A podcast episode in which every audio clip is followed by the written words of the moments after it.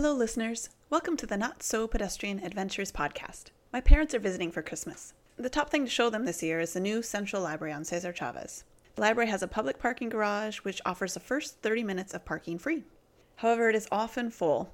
A better option is to walk or bike to the library. There is covered bicycle parking on the east side of the library. Before today, my experience with the library had simply been biking to pick up holds. Holds are right inside the front door, as are checkout kiosks. Therefore, I hadn't explored the many floors within the library. Today, we took the stairs up to each level. The stairs are a combination of wood and metal going in varying directions, creating an MC Escher effect. Climbing to the next level, we became aware of the giant red cuckoo clock on the north wall. It was created by the artist Christian Moeller. His accompanying piece is just visible at this level, a shadow head of a grackle that responds to visitors. I appreciated the cuckoo clock much more than the reminder of pesky Austin grackles. This floor is dedicated to books for kids and young adults. The next floor is adult fiction, yet it also has a lap- laptop checkout station. There are many Chromebooks available for checkout. However, there are also MacBook Airs.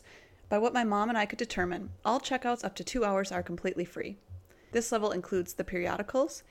Plus, my dad discovered the best feature of this floor the reading room.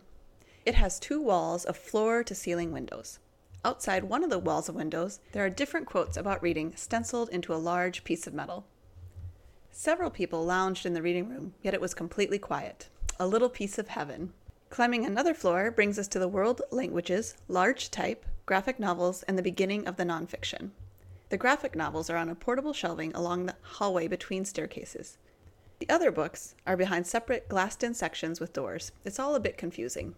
Finally, my dad brought us up to the crowning glory of the new Central Library, the rooftop garden. The plants look exceptionally healthy even after our snow a couple weeks ago. But the real reason we were up here was the view. We could look across the river to the Long Center and the Palmer Event Center, or turn our gaze to the skyscrapers downtown. Everywhere we turned, the view was spectacular.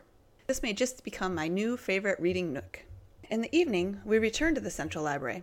This time, we had to use the entrance on Cesar Chavez, because in addition to being a library, there is also an event center inside the building. Tonight, the Austin Symphony played Christmas songs. It was a free concert and it was packed with people, many of them families with kids. We were only 10 minutes late, yet it was standing room only at that point. People were even sitting on every piece of available floor space inside. The ensemble played wonderfully and the vocalist brought the songs alive. It was a great way to get into the Christmas spirit. Thanks for listening.